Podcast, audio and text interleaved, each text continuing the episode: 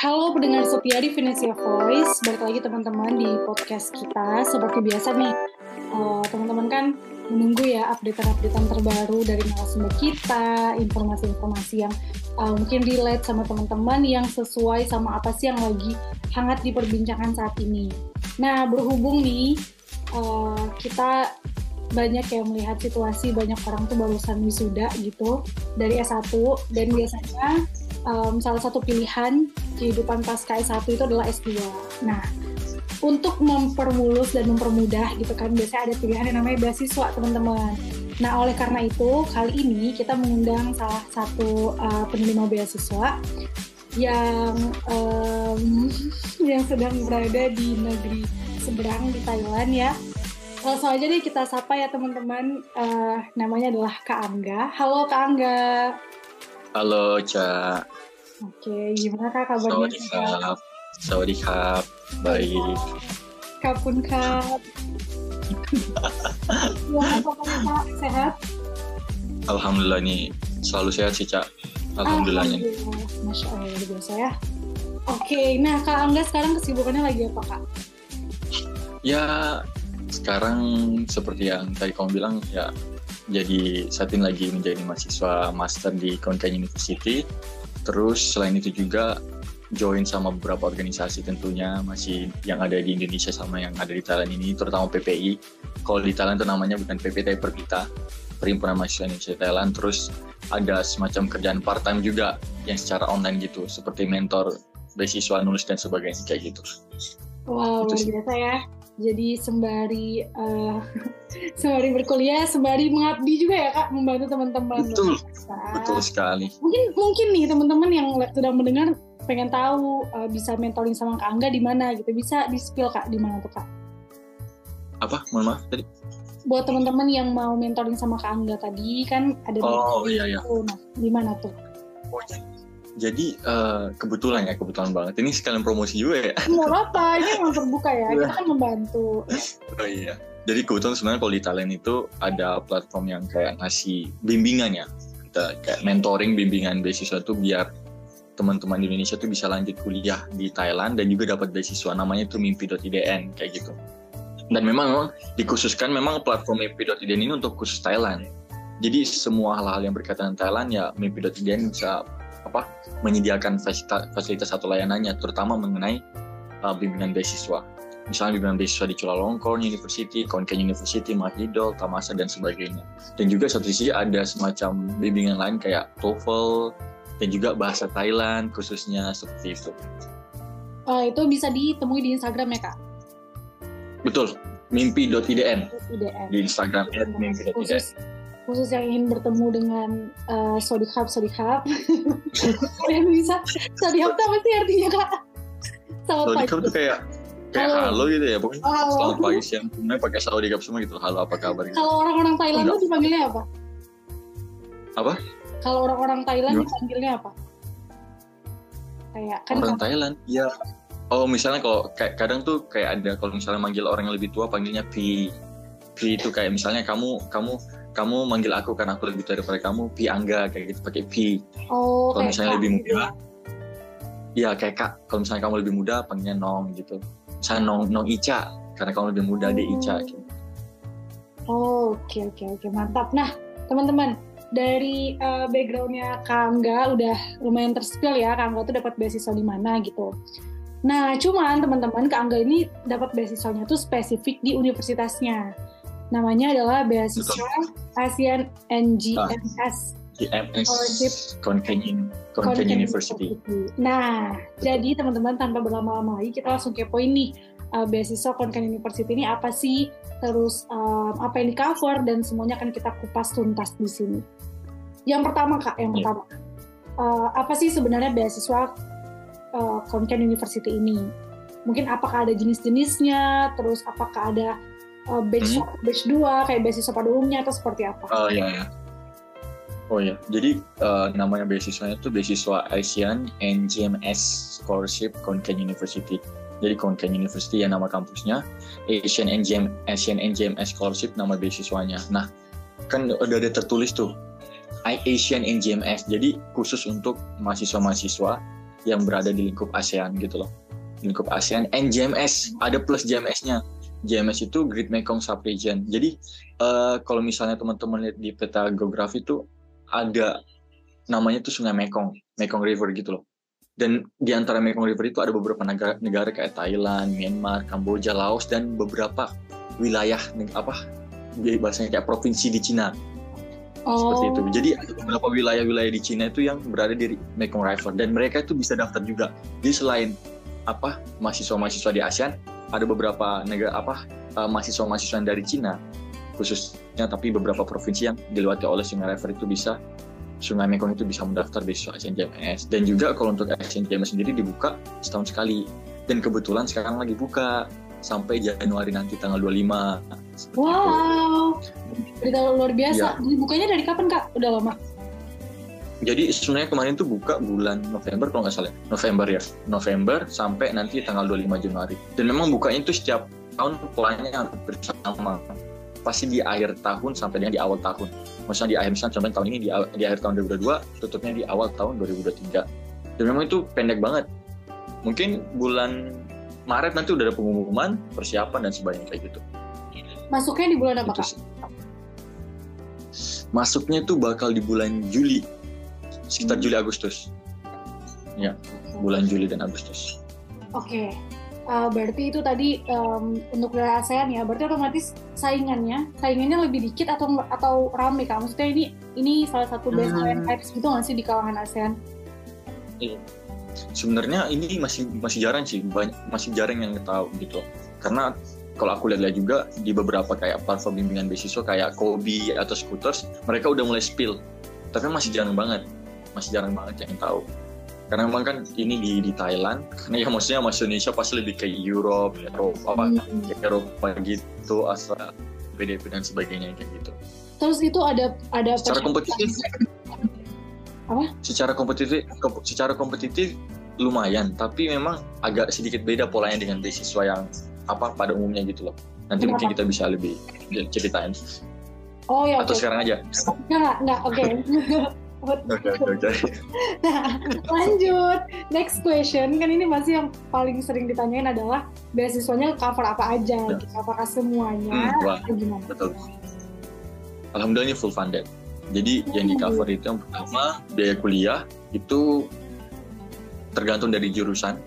Pokoknya misalnya jurusannya minta biaya kuliahnya itu 45 ribu baht, oke okay, bakal di cover 45, 65 ribu baht bakal di cover 65 ribu baht. Hmm jadi di cover tuition fee terus uh, living cost biaya hidup living cost plus akomodasi itu 10.000 baht per bulan.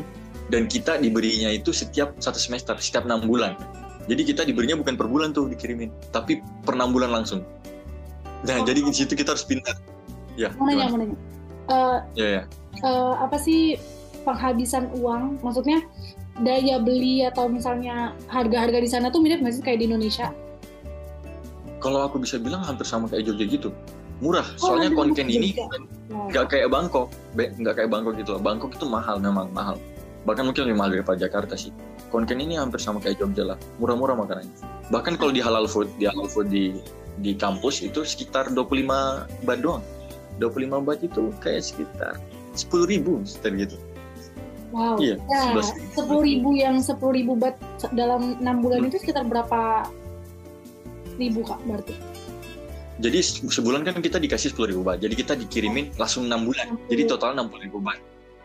Jadi setahun kita dikasih setahun dikasih seratus dua puluh ribu baht. Satu semester enam puluh ribu baht. Itu tapi di transfernya per jam. Kalau di Indonesia? dua lima sekitar dua lima. Dua lima juta per enam juta. iya sekitar dua lima oh, juta. lumayan gede sih itu berarti. Oke. Okay. terus apa lagi? Iya. selain itu? Juga uh, ada biaya visa jadi kan kita pakai visa tuh visa student kan, dan itu bakal di cover 6.000 baht. Tapi kayaknya tuh 6.000 baht udah lebih banget, karena misalnya kayak aku nih, cuman apa ngajuin visa untuk setahun, itu cuma 1.900. Jadi kalau untuk tahun kedua, 1.900 lagi. Jadi cuma kira-kira 3.800 gitu lah tapi kita di cover 6000 kayak gitu. Jadi udah lebih banget lah. Selain dari visa juga hmm, biaya kuliah visa terus biaya living cost. Jadi round trip tiket juga. Jadi bakal dikasih tiket untuk round trip pergi dan pulang ke Indonesia gitu. Nah itu biasa dimanfaatin sama mahasiswa Indonesia tuh untuk kalau misalnya penelitian dan lokasi penelitian di Indonesia. Jadi mereka balik ke Indonesia untuk ambil data dan sebagainya nanti balik lagi ke sini. Dan itu dibayarin sama KKU seperti itu. Oke, wow. Sama yang terakhir itu biaya riset. Itu ada Oh, juga biaya riset juga ada. Biaya riset itu 18.000 baht per tahun.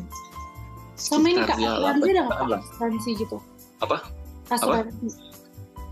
Asuransi ya itu yang nggak di cover sama ini, sama apa? Sama beasiswa Asenja. Oke. Tapi ya itu agak tricky sebenarnya. sebenarnya kurang bagus sih, tapi memang teman-teman mahasiswa tuh tahulah ada caranya bagaimana membuat asuransi itu tidak semahal demikian gitu. Oke. Ada caranya. Dan itu akan diketahui ketika kita terjun langsung ke lapangan ya, teman-teman. Ya, betul Jadi sekali. Tidak, tidak Betul di sini. nah, terus kak udah nih kita udah punya gambaran coverannya kan di Ya. cover berapa. Nah sekarang ke mumpung sekarang nih lagi pembukaan ya kak. Jadi mungkin bisa di spill Hmm. ke teman-teman apa aja sih berkas yang kemarin dibutuhin. Uh, oh Hmm. mungkin yang pertama kali tuh informasi umumnya tuh dapat di mana dulu? Dapat di mana? Nah Hmm. terus sisanya mungkin kakak bisa spill sedikit-sedikit aja yang penting-penting tentang berkas sama tahapan-tahapan seleksinya. Oh ya oke. Kalau misalnya informasi bisa didapatin ya teman-teman bisa buka langsung sih kayak websitenya tuh ASEAN JMS KKU, klik aja di Google, ketik aja ASEAN JMS KKU bakal ada nanti langsung ke arah ke websitenya nanti. Oh, bisa nih. Terus bisa langsung ke websitenya KKU juga, tapi memang paling mudah ya buka di Instagram, buka di Instagram, buka misalnya kayak yang tadi yang platform platform mimpi itu mimpi bakal up, up to date banget tentang beasiswa, bukan hanya ke KKU tapi di Thailand juga. Terus atau misalnya Permita KKU yang tadi saya bilang bahwasanya kita ada perhimpunan mahasiswa Indonesia di Thailand terutama untuk bagian KKU Konkan University juga ada. Jadi itu informasi yang bisa teman-teman dapatkan dari apa dari tempat-tempat tersebut. Terus mengenai gimana berkas-berkas yang dibutuhin, sebenarnya umum hampir sama dengan beasiswa-beasiswa yang lain. Misalnya kayak pertama harus ada recommendation letter, itu dua itu bisa diambil dari apa bisa minta dari dosen ataupun dari dari senior atasan kerja ataupun dari tokoh masyarakat. Terus yang kedua motivation letter dan itu bakal mengikuti dengan form dari KKU. Jadi teman-teman harus tetap mengikuti guide, guidelines atau website yang ada di KKU, ASEAN JMS KKU, karena di situ bakal tersedia. Terus ada juga teman-teman harus buat proposal, pasti proposal tesis atau misalnya kalau yang S3 proposal disertasi. Terus yang keempat, teman-teman harus ada medical check up dan itu mengikuti juga format atau form dari KKU. Dan itu lumayan bayarnya nggak nggak mahal banget sih, cuma 300 atau 500 ribu seperti itu. Terus eh, SKCK, ya ini uniknya nih kita harus ada SKCK juga teman-teman. Ya biasanya tuh biasa lain tuh nggak ada SKCK, tapi di sini tuh kita harus ada SKCK gitu. Jadi teman-teman harus buat SKCK. Ya itu bisa dibuat di kita orang baik gitu ya. Iya, kita maksudnya kita nggak di kriminal gitu kan, bukan orang yang mantan kriminal dan sebagainya. Terus selain itu juga, eh ya tadi commission letter, letter, ya, betul. Jadi tes apa TOEFL atau IELTS itu, dan Minimal. juga ini agak tricky, ya agak tricky. Standarnya itu sebenarnya kalau di Asian JMS itu rendah banget. Tetapi bedanya tadi yang, yang ini yang mungkin aku mau paparin dikit bahwasanya eh, jangan mengikuti pola dari Asian JMS yang standarnya rendah karena yang bakal menyeleksi kita nanti itu adalah masing-masing jurusan. Oh, Jadi Asian JMS cuma platform besarnya, namun yang seleksi bakal community jurusan masing-masing. hmm. Kalau misalnya kita ngomong ke LPDP, LPDP nyeleksi karena ada panitia LPDP-nya, bukan jurusannya, bukan kampusnya kan. Tapi kalau KKU Asian JMS, yang nyeleksi adalah jurusannya. Dan itu masing-masing kriteria itu tergantung dari jurusan. Nah itu agak tricky-nya di situ. Jadi Asian JMS cuma mengerangkum semua berkas kita, terus bakal disebarin ke jurusan masing-masing. Dan jurusan masing-masing yang punya standarisasi. Dan itu harus uh, teman-teman ketahui di jurusan masing-masing juga. Kalau masalah bahasa Inggris ya umumnya ya, kalau misalnya TOEFL ITP harus di atas 500 lah. Kalau misalnya mau aman ya, IELTS ya 5,5 ke atas itu udah aman sih. Seperti itu sih. Hmm, oke. Terus Ada komen eh, tadi- ada lagi nggak? Oh, tahapan-tahapannya nggak? Ada nggak kak persyaratan bahasa Thailandnya? Oh enggak, enggak ada, enggak ada persyaratan. Karena nanti ketika kita udah sampai di sini, kita bakal di dikasih semacam pembelajaran bahasa Thailand, tapi untuk yang common aja, untuk kehidupan sehari-hari, untuk survive kan dua bulan gitu. Oh, berarti Ya. Kak Angga tuh masuk kelas internasional. Iya, rata-rata program di sini tuh nggak rata-rata sih. Ada program yang program Thailand, program bersama mahasiswa Thailand, dia bukan program khusus memang program inter, tetapi dosennya atau acannya kita ngomong di sini dosen itu acan itu uh, provide dengan bahasa Inggris juga. Tapi kalau khusus memang ada beberapa program yang program inter, misalnya program jurusanku MRDM, pembangunan desa itu program inter, ada Econs, ekonomi, program inter KQIC, Konken University International College, itu program inter, ada juga KOLA, College of Local Administration, Master of Public Administration itu program inter juga. Ada beberapa memang provide. Oh. KKBS, Konken Business itu juga. Tapi berarti Seperti bagi teman-teman yang mungkin uh, percaya diri gitu ya sama kemampuan bahasa Thailandnya dia bisa ikut kelas lokal berarti atau gimana? Iya bisa bisa hmm. bisa tapi ya itu agak agak sulit sih pasti nanti. Siapa tahu kan ya, karena ya, titisan Thailand. ya mungkin kalau dia udah advance ya, memang pasti bisa sih cuma bisa. Oke. Okay. Terus tadi ini ya apa tahapannya? Tahapannya itu ya, ya tahapannya. berkas ini ya berkas. Kalau misalnya jadwal yang lagi buka sekarang berkas sampai dengan Januari nanti tanggal 25. Terus nanti ada mungkin sekitar seminggu atau dua minggu setelah penutupan berkas bakal dikirimin email untuk yang lolos wawancara. Setelah itu wawancara dan nanti pengumuman sekitar bulan Maret, pertengahan Maret atau akhir Maret. Itu cepat sebenarnya, temponya cepat. Maret. Terus nanti ya, April, ya berkas sama wawancara. Dan juga agak trikinya ada beberapa jurusan tuh yang nggak pakai wawancara, cuman berkas doang. Wow. Dan makanya tadi aku bilang pokoknya harus ngelihat masing-masing jurusan karena yang nilai itu masing-masing jurusan. Nah, Jadi, melihat masing-masing jurusan itu di mana, Pak? Hmm, teman-teman pertama bisa buka. Kalau mau tahu, pastiin dulu bahwasanya jurusan yang teman-teman mau itu buka atau enggak di KKU. Itu buka websitenya yang SNJMS itu, yang saya bilang tadi SNJMS KKU. Itu bakal ada nanti klik yang course apa course list, maksudnya uh, subject subject listnya, majornya jurusan-jurusan yang tersedia apa, lihat. Setelah itu silakan cari di Google uh, website jurusannya atau website fakultasnya dulu seperti itu. Jadi lihat dulu, cari tahu dulu ya riset kecil-kecilan dulu lah sebelum kita apa daftar juga kan. Biar mengetahui jurusannya, course-nya apa aja, metode pembelajarannya gimana. Dan karena di... oh ya lanjut. Karena ada ada tiga tipe, tiga tipe kalau misalnya di sini tuh. Ada yang by research, ada yang by course. Kalau bisa kalau spesifiknya ada tiga, ada tipe A1, A2 sama B. A1 itu full riset. Jadi dia nggak bakal ada kelas. Mungkin kelas ada cuma satu tentang riset metodologi, tapi dia nggak bakal ada banyak kelas, cuma satu kelas doang dan fokus di penelitian. Tapi output dari dia dari kuliah dia harus publikasi jurnal.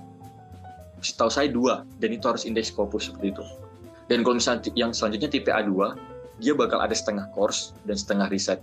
Dan untuk publikasi risetnya wajib Scopus juga setahu saya dan juga untuk course-nya ya mengikuti. Maksudnya kayak ada kelas-kelas kuliah gitu. Dan tipe B itu tipe B itu saya sendiri. Jadi itu full course.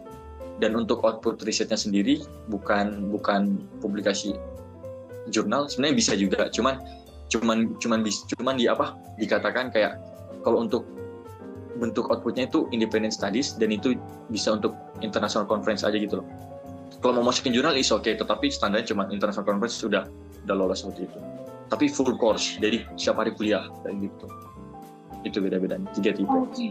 kak di websitenya jurusan itu tuh sampai juga ada detail kayak yang tadi misalnya minimal TOEFL-nya gitu-gitu spesifik wordingnya iya, akan, akan, akan ada informasi manajemen tetapi standarnya bakal rendah.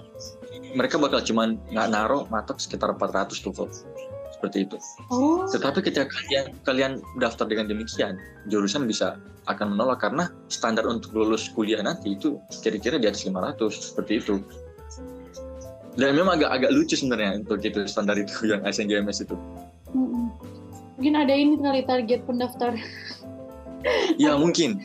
Ya, mungkin kan? mereka kayak membuat rame-rame datang gitu. Iya, biar orang tuh at least daftar dulu gitu. Iya, betul. Okay. Nah kak, terus um, tadi kan upload berkas ya. Pertama berkas nih. Tadi kan ada motivation letter, udah ada template-nya tuh. Nah mungkin bisa Ayo. mungkin bisa di spill uh, secara singkat isiannya tentang apa dan kalau kak Angga kemarin mungkin yang kalau misalnya mau di share bagian yang di share tuh uh, isiannya kayak gimana sih biar bisa punya gambaran gitu motivation letter yang baik itu yang seperti apa? Oh iya, uh, tadi yang ada formatnya itu yang ini ya, sorry, yang recommendation recommendation letter itu ada, ada ada ada formatnya sama uh, medical check up itu ada formatnya. Oh, Sama berarti ada form juga, ada form juga, ada form juga, form dari KKU-nya. Nah, motivation letter tuh kita, kita yang mengkreasikan. Walaupun mereka nyediain ininya, tetapi kita yang kreasikan gitu. Ya memang uh, umumnya motivation letter sebenarnya tricky ya, tricky ya. Sebenarnya nggak ada hal yang nggak nggak ada yang apa format pakem untuk motivation letter. Tapi poin-poin yang bisa teman-teman taruh itu yang pertama, kenapa milih jurusan itu, kenapa milih KKU, terus latar belakang kamu, background kamu gimana, apa kamu maksudnya seorang praktisi atau mungkin lebih mau mengarah ke akademisi. Kalau misalnya kamu lebih mengarah ke akademisi, kamu bisa cantumin bahwasanya kamu ada pengalaman di riset, penelitian, konferensi dan sebagainya. Kalau misalnya kamu background kamu praktisi atau yang ahli di lapangan ya kamu bisa paparin tentang pengalaman kerja kamu dan sebagainya kayak gitu. Dan juga ya motivasi bisa kayak gitu. Tapi memang uh, agak nggak idealis banget dibandingkan beasiswa-beasiswa kayak LPDP dan sebagainya. Mungkin banyak yang akan ditaruh tuh kayak kalau LPDP kayak oke okay, apa kontribusi kamu untuk Indonesia setelah balik ke Indonesia kayak gitu. Nah tapi kalau tugas sini nggak nggak terlalu mengarah ke sana. Dan memang agak trikinya teman-teman harus bisa sedikit mengarahkan kontribusi teman-teman untuk kampus ini juga nanti kayak gimana. Seperti itu sih. Oke, dan ada syarat untuk ini nggak kak membuat uh, apa namanya proposal S2 tesis? Oh proposal tesisnya itu ya. Ada. Proposal tesis itu ada ada ada formatnya, ada Hmm. formatnya. Dan itu sebenarnya bukan proposal pada umumnya kayak kita gitu loh. Proposal yang berlembar-lembar enggak itu sangat pendek. Kayaknya cuma se- selembar dua lembar ya. Oh. Pendek banget, pendek banget. Kita Dan hanya itu- itu- kamu apa. Itu Gimana? perlu dituliskan nggak di motivation letter gitu? Kayak karena saya ingin meliti ini ini ini gitu. Hmm, nggak perlu sebenarnya nggak perlu Oh. di motivation letter lebih eksplorasi tentang diri kamu makanya ada proposal apa proposal tesis itu untuk penelitian kamu nanti ketika udah jadi mahasiswa tuh mau ngapain gitu Oke. sebenarnya ada metode Oh. lain kalau misalnya kamu mau gabungin tentang itu kamu bisa buat cover letter cover letter dan itu di luar dari basis apa uh, proses ASNJMS-nya jadi kamu punya pola sendiri. Di luar itu kamu uh, kayak email profesornya gitu loh. Buat cover letter minat kamu di mana penelitian kamu di mana motivasi kamu dan sebagainya. Oh iya Jadi itu kayak ada dua dilakukan. itu boleh sebenarnya boleh banget boleh banget. Intinya uh, dalam artian kamu start duluan dibandingkan uh, pendaftar yang lain gitu. Nah untuk tahu emailnya profesor itu gimana kak? nah itu makanya tadi uh, riset kecil-kecilan di website Oh, masing-masing jurusan. Itu bakal ada bakal ada nama-nama dosennya siapa aja praktisinya di mana seperti itu emailnya apa dan sebagainya. Berarti kalau misalnya kita kita mau daftar nih, kita bis- bisa melakukan Iya. dua hal itu berbarengan. boleh. Oh, dan bahkan sebenarnya lebih bagus jauh-jauh hari. Oh, misalnya kayak oh ya sebelum ASN JMS buka tapi mungkin kalau misalnya sekarang kan case-nya ASN JMS-nya udah buka kan basisnya udah buka. It's okay sambil kamu mendaftar kan berkas ini kan belum sampai nih Iya. ke mereka ke jurusan kan? Ya udah, Hmm. kamu start duluan aja. Buat cover letter buat CV buat proposal. Itu yang kemarin aku gunain. Aku buat itu tiga. Terus aku nge-email duluan profesornya. Bahwa saya minat saya di ini nih dan mungkin kalau misalnya mereka butuh dokumen lain kadang tuh mereka nanya juga "Ah, bahasa Inggris kamu gimana tuh? Kamu gimana? Kirimin juga kayak gitu. Kalau udah ada. Dan kita bahasanya udah start duluan gitu loh. Dokumen kita udah sampai ke mereka duluan. Hmm. dan ketika nanti proses seleksi mereka udah tahu oh ini si ini yang kemarin yang email saya dan mereka bakal menilai lebih juga bahwasanya kamu punya effort yang lebih dibandingkan pendaftar yang lain bahasanya kayak gitu Hmm, betul betul oke kak. Nah kak, terus Ya. kalau untuk uh, wawancaranya nih, nah ini kan biasanya agak Nah. gitu ya. Nah siapakah pewawancaranya dan apakah kira-kira yang akan ditanyakan dan kita harus seperti apa? Iya kemarin tuh agak lucunya sebenarnya kadang tuh wawancara tuh ada dua atau tiga orang ya ini kemarin tuh jadi eh, kita berhadapan dengan sekitar enam. Kalau kesku ya ada enam. Ada enam dosen. Enam profesor profesor lah. Jadi mereka tuh satu ruangan penuh jadi satu layar besar. Dan mereka bakal ganti-ganti nanya kita kayak gitu. Kalau kesku kemarin yang jurusanku di MRDM Master Role Development Management kayak gitu. Dan yang pertanyaannya itu sebenarnya hampir sama hampir mirip-miripnya di motivation letter. Dan paling banyak sebenarnya kalau kesku kemarin di proposal tesis proposal Jadi- tesis. Jadi bahasanya aku banyak banyak di di apa? Banyak ditanyain tentang proposal tesis. Iya gitu. Oh, Oke oke oke. Terus itu uh, mereka berapa lama kak nanyanya kak? kemarin tuh nggak lama banget sih. Cuma sekitar 15-20 menit gitu. Tapi emang mungkin aku bisa bilang 60% tuh banyak main proposal tesis. Yang lain cuman motivasi kamu gimana kenapa kamu pilih jurusan ini kenapa kamu pilih KKU kayak gitu dan sebagainya perkenalkan dirimu umumnya kayak gitu kan perkenalkan dirimu Hmm. gimana itu di awal itu pasti di awal banget itu udah template banget itu itu. Nah, tapi itu, 60% emang tesis. menurut menurut Kak Angga ketika ditanya coba perkenalkan diri kamu nah itu tuh kenalinnya gimana sih yang yang Ah, bisa aku kemarin Oh, aku kemarin tuh langsung start dengan nggak banyak tentang maksudnya aku asalnya dari dari mana bla bla bla. Mungkin cuman kayak aku namaku Angga bla bla bla asalku dari dari daerah sini. Karena kadang mereka ada ketertarikan. Asal dari bisa asal dari daerah terutama jurusanku. Karena kan pembangunan desa kayak gitu. Jadi sangat konsen banget tentang hal demikian juga. Terus eh, kampus dari mana kampus dari mana terus sama kelebihan. Dan aku selama ini udah ngapain aja itu di introduction aku udah udah paparin itu. Sebelum ditanyain sama uh, para profesornya itu atau acan-acannya itu. Dan memang agak menariknya itu tentang ini cak.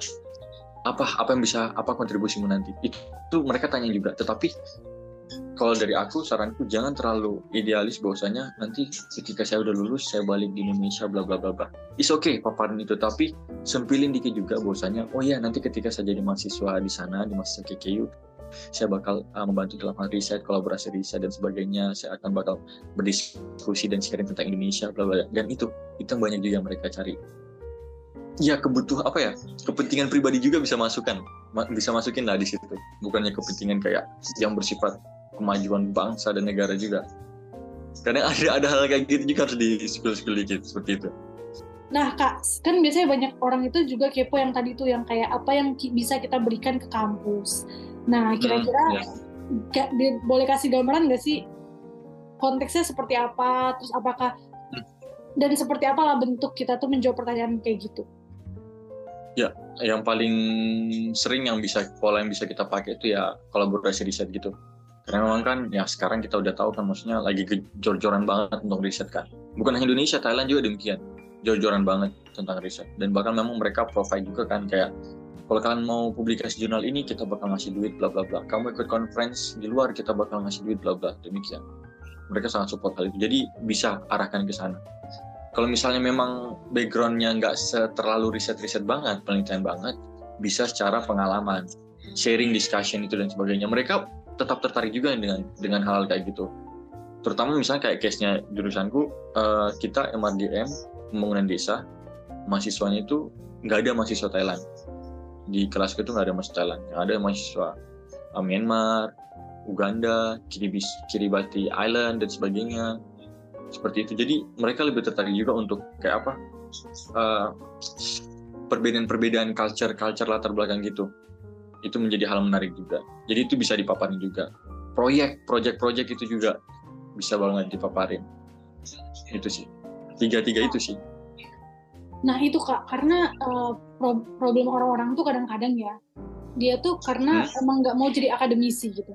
Cuman Iya ya cuman ketika ketika ditanya apa sih yang bisa kamu kontribusikan, itu tuh pasti kayak Ya. ngarahinnya tuh ke jurnal, ke riset gitu karena Hmm, mungkin Ya. ada nggak sih teman kakak yang dia tuh bukan orientasinya bukan jadi dosen atau memang udah jadi praktisi gitu misalnya dia udah jadi Iya. perwakilan pemda gitu ada nggak sih yang ke sana iya nah terus itu tuh apa Iya. sih yang dia kasih tahu sama orang setelah lulus dia mau ngapain gitu. Dan cara dia ngejalanin Eh. backgroundnya juga kan yang bukan dari bukan suka riset bukan suka jurnal gitu gimana? Itu masih masuk juga maksudnya karena kan uh, misalnya kayak contoh kalau jurusanku. Jujur uh, di kelasku itu teman-temanku itu udah umurnya 29 tahun ke atas. Dan memang mereka semua praktisi orang kerja. Nggak ada yang maksudnya kayak fresh graduate case-nya kayak aku nggak ada. Jadi ada satu yang kerja di private sector di lingkungan ada yang satu yang PNS PNS pemerintahan ada satunya lagi yang private sector tapi di ekonomi dan sebagainya dan mereka yang yang mereka lakukan memang memaparkan tentang praktisi mereka, expert mereka di, di di bidang apa seperti itu. Dan itu tetap menjadi hal yang sangat menarik kan. Karena memang fokusnya nggak selalu tentang akademisi riset. Mereka memang mungkin agak kurang di riset, tetapi secara pengalaman, discussion tentang sharing gimana praktikalnya kan di lapangan itu mereka lebih wah lah bahasanya. Dibandingkan aku mungkin yang belum punya banyak pengalaman di ini kan. Di apa? Di lapangan karena minim pengalaman kerja kayak gitu. Itu menjadi kekuatan unggul juga. Gitu sih. Oke oke paparin aja. Latar ya. belakang kerja udah ngapain aja project apa aja. Itu sih. Hmm oke. Okay. berarti uh, ini bukan masalah gitu ya kak. Kalau misalnya memang kita nggak punya riset yang publikasi mana gitu kan Sinta apa apa. Tapi kalau kita punya punya pengalaman yang praktik itu bisa juga menjadi menarik. Ya. Nah, ya, itu yang menjadi menarik banget. Nah, Kak, itu kan kayak kita jadi ngomongin uh, orangnya nih. Nah, kita ya. ke pertanyaan selanjutnya, kira-kira dari kacamata Kak Angga nih dan melihat teman-teman yang lain, sebenarnya hmm. award yang seperti apa sih yang dicari sama beasiswa ini? Ada nggak sih spesifik? Kayak Iya, ini tricky banget sih tadi yang seperti aku bilang sebelumnya ya. Karena ya JMS ini beda kayak LPDP atau beasiswa kayak AAS dan sebagainya. Mereka ada kriteria umum spesifik bahwasanya mereka menerima demikian. Karena kalau yang nyeleksi Aceh JMS itu adalah masing-masing jurusan, masing-masing jurusan punya kriteria masing-masing kayak gitu. Tapi memang secara secara dua hal mungkin kita bisa klasifikasikan dua lah. Yang saintis, yang saintek sama yang sosum kan. Mungkin kayak gitu demikian bisa kita klasifikasikan. Kalau yang sosum tuh sebenarnya kamu mau seorang yang fokus di akademisi punya banyak riset is okay kamu tetap diterima. Kamu punya ekspertis dalam artian praktikal gitu praktisi dalam artian kamu punya banyak pengalaman kerja keterima juga. Dan memang itu tadi masing-masing jurusan sih kalau aku. Misalnya case-nya nih case-nya. Uh, kalau di jurusanku hmm, selama ini yang keterima itu memang konsisten orang Indonesia. Konsisten orang Indonesia. Dan memang karena ketertarikan acanya itu tentang latar belakang. Bukan masalah riset atau praktisnya tapi latar belakang. Misalnya latar belakang case-nya senior aku sebelumnya dia tuh riset itu kurang. Tetapi latar belakang pengalaman lapangan dia tuh banyak banget. Terutama yang bersifat dengan budaya culture kayak gitu. Dan itu yang memang harus dikuatkan banget kan biar ada hal yang berbeda dibandingkan dengan uh, calon-calon uh, atau kandidat yang lainnya. Kalau misalnya kalau case aku kemarin aku udah nanya dosenku memang karena uh, penelitian riset itu sendiri dan memang mereka beberapa tahun kemarin tuh kurang mendapatkan yang mahasiswa yang ada fokus agak banyak fokus di riset gitu. Memang kebanyakan punya pengalaman kerja yang banyak, tapi kalau riset kurang. Sedangkan untuk momen tahun ini mereka banyak digenjot sama fakultas atau univ untuk riset sedemikian rupa. Nah, itu juga uh, kebijakan-kebijakan top down itu yang kadang mempengaruhi juga kriteria-kriteria award gitu loh yang bakal diterima sama masing-masing jurusan di Konken University seperti itu sih. Hmm oke okay. berarti uh, berarti mungkin ketika kita daftar dan kita pede aja gitu ya kak sama apa yang kita punya. Iya. Kayak misalnya yeah. kita concern di isu culture, pemberdayaan culture ya udah tunjukin itu gitu ya. Yeah. Kalau riset udah itu karena siapa tahu memang pada saat itu kamu orang yang lagi dicari gitu kan background kamu betul, lagi. Betul. Betul. Okay. Itu agak trikinya sih beasiswa Asian Games ini. Oke okay, sip. Nah kak ini uh, karena waktunya ternyata tinggal sedikit lagi Mungkin bakal jadi last question nih kak. Tadi kan kak Angga sebenarnya di awal udah sempat nyinggung tentang uh, persiapan mimpi.idn itu kan. Nah, ya. kira-kira uh, ada lagi nggak sih kak website atau hal-hal mungkin aktivitas-aktivitas yang bisa dilakukan bagi teman-teman yang mau sekarang gitu. Jadi kan dia kan baru tahu nih dari dengar podcast ini. Iya, iya. Tapi kan masih tersisa do, uh, 25 Januari kan masih sekitar dua bulan lagi gitu. Iya. Dua bulan kurang lebih. Nah, ya, apa sih yang bisa mereka lakukan. Dan apakah it's okay kalau misalnya daftarnya tuh kayak hamil satu minggu gitu ya oke nggak kak? Atau gimana? Iya iya iya untuk proses. Kalau menurutku kalau misalnya kalian teman-teman udah dengar podcast ini langsung gas ke website SNJM SKKU lihat persyaratannya apa aja formatnya dokumennya apa aja langsung dicari langsung dibuka dan dipersiapkan dokumennya. Dan itu mungkinnya agak lama dipersiapkan itu bakal proposal tesis sama motivation letter sih ter terutama untuk teman-teman yang udah TOEFL-nya udah ada. Ini agak tricky juga teman-teman. Ada ada ada beberapa kasus kecil di di ISNJ MSKK itu nggak pakai TOEFL dia lolos. Ada seperti itu, betul. Ada. Tapi ada juga yang TOEFL-nya tinggi nggak keterima. Jadi ada ada satu case satu case di di, di jurusan di di KKU ini ada satu kandidat yang TOEFL-nya tinggi dan ada satu kandidat yang tidak punya TOEFL yang keterima yang tidak punya tumpah. Jadi apa? mungkin uh, si kom komite penil penil penilaiannya itu nggak melihat dari TOEFL dulu, tetapi dari aspek lain, mungkin dari riset, proposal dan sebagainya kayak gitu, latar belakang pengalaman dan sebagainya. Nah, itu tadi yang agak agak tricky. Makanya teman-teman daftar aja, maksudnya dalam artian buka websitenya, persiapkan dokumennya. Kalau dokumennya lengkap, pasti bakal di bakal diloloskan untuk wawancara. Dan di wawancara nanti baru teman-teman benar-benar eksekusi dan meyakinkan. Karena kesempatan wawancara itu kesempatan yang besar banget di mana teman-teman bisa langsung apa interaksikan dan meyakinkan. Dibandingkan dengan berkas. Berkas itu agak ini juga karena kan mungkin kita udah buat berkas demikian rupa kita nggak tahu gimana meyakinkannya kan. Tapi ketika wawancara nanti itu yang jadi powerpoint. Powernya banget. Karena aku memang memanfaatkan banget ketika wawancara. Dan juga kemarin aku agak tricky juga ketika wawancara uh, itu sempat nggak nggak ini nggak nggak di atas rata-rata dan tapi aku masih mencoba meyakinkan dan diberikan kesempatan. Perusahaannya silakan. Kalau misalnya kamu mau update lagi, boleh banget. Dan aku coba update lagi dan alhamdulillahnya lolos seperti itu. Dan itu tadi makanya maksudnya langsung aja siapin siapin dokumennya sedemikian rupa. Dan juga kalau mentor ya penting banget. Makanya tadi kalau misalnya teman-teman punya duit lebih, punya rezeki lebih, bisa kayak ikut join platform mimpi.idn seperti itu. Atau misalnya kalau nggak punya duit lebih belum ada rezeki bisa minta senior-senior yang sudah jadi award beasiswa gitu kan. Itu bisa banget. Jadi tinggal langsung tanya-tanya aja gitu kan. Dan minta di review dan sebagainya. Itu boleh banget. Itu itu aja sih. Dan buat timeline terutama buat timeline ya itu penting banget buat timeline. Minggu ini nyelesain apa minggu ini nyelesain apa dan sebagainya. Nah kak kalau misalnya daftar tadi ya Hamin satu masih oke okay ya? Iya Nah, siapa tahu ada yang baru dengar baru dengar podcastnya tanggal 22 Amin satu minggu mungkin masih bisa kalau misalnya dia udah ada TOEFL ya. Tapi yeah. sekalipun dia nggak ada TOEFL, menurutku is okay sih, tetap daftar aja. Selagi masih ada waktu, selagi dokumennya masih bisa di, dikejar, silakan daftar aja.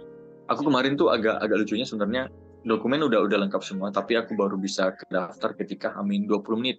Jadi tutupnya itu 2359, aku udah kirim berkas tuh 23 berapa ya? 40-an gitu itu jangan dicontoh sebenarnya itu ceroboh. Karena itu aku lupa lupa lupa telat gitu? lupa tanggal jadi lupa tanggal. Terus mungkin karena ada urusan lain kan kemarin kan kerja juga kan jadi kayak lupa. Untung ada mentorku makanya tadi gunanya mentor itu loh. Mentor ingetin enggak kamu udah submit belum? Eh emang hari ini deh hari ini enggak kita jam dua tiga bisa. Astagfirullah. Aku langsung ribet ngurus dan sebagainya baru pikirin. Dan itu pun agak makan waktu karena aku lupa foto jadi ada butuh foto untuk di formnya itu. Aku nggak ada foto. Jadi aku harus cari foto dulu keliling Jogja tengah malam untuk nyetak foto baru tempel kayak gitu. Jadi, dan mungkin saran kamu teman-teman jangan mepet-mepet lah. Biar kalian nggak jantungan juga kan kayak gitu. Gitu sih. Gila sih tapi moral, moral value dari cerita ini adalah selagi masih ada waktu dan celah untuk berjuang saya mati ya. berjuang gitu. Karena ya, banyak selesai aja maksudnya. Iya karena banyak orang yang kayak ya Allah tinggal satu jam lagi kayaknya nggak sanggup deh. Kayaknya terlalu mendadak deh gitu loh. Padahal 20 menit terakhir loh. Eh kurang apa lagi coba itu nyaris. Saya kan akhirnya dapat. Itu itu lucu dan juga jangan dicontoh juga sih. Kalau iya jangan dicontoh juga iya. Oke sip. Thank you so much kak terima kasih banyak okay, siap, sama -sama. Di kita um, tadi teman-teman seperti yang kak ceritain jangan lupa riset riset dan riset Terus tadi aku juga nah, punya mentor itu penting banget. Terus timelinenya dicatat. Dan yang paling penting adalah coba aja dulu ya kak. Coba aja dulu, maksimalin. Siapa tahu rezekinya gitu. Dan okay. banyakin doa itu sih. Banyak banyakin doa, betul juga itu juga yang lupa teman Baik, terima kasih banyak Kak Angga, terima kasih banyak teman-teman. Terima kasih banyak sudah nonton, eh sudah nonton, sudah mendengarkan podcast itu sampai akhir. Sampai jumpa di podcast tips untuk anak HI selanjutnya. 拜拜。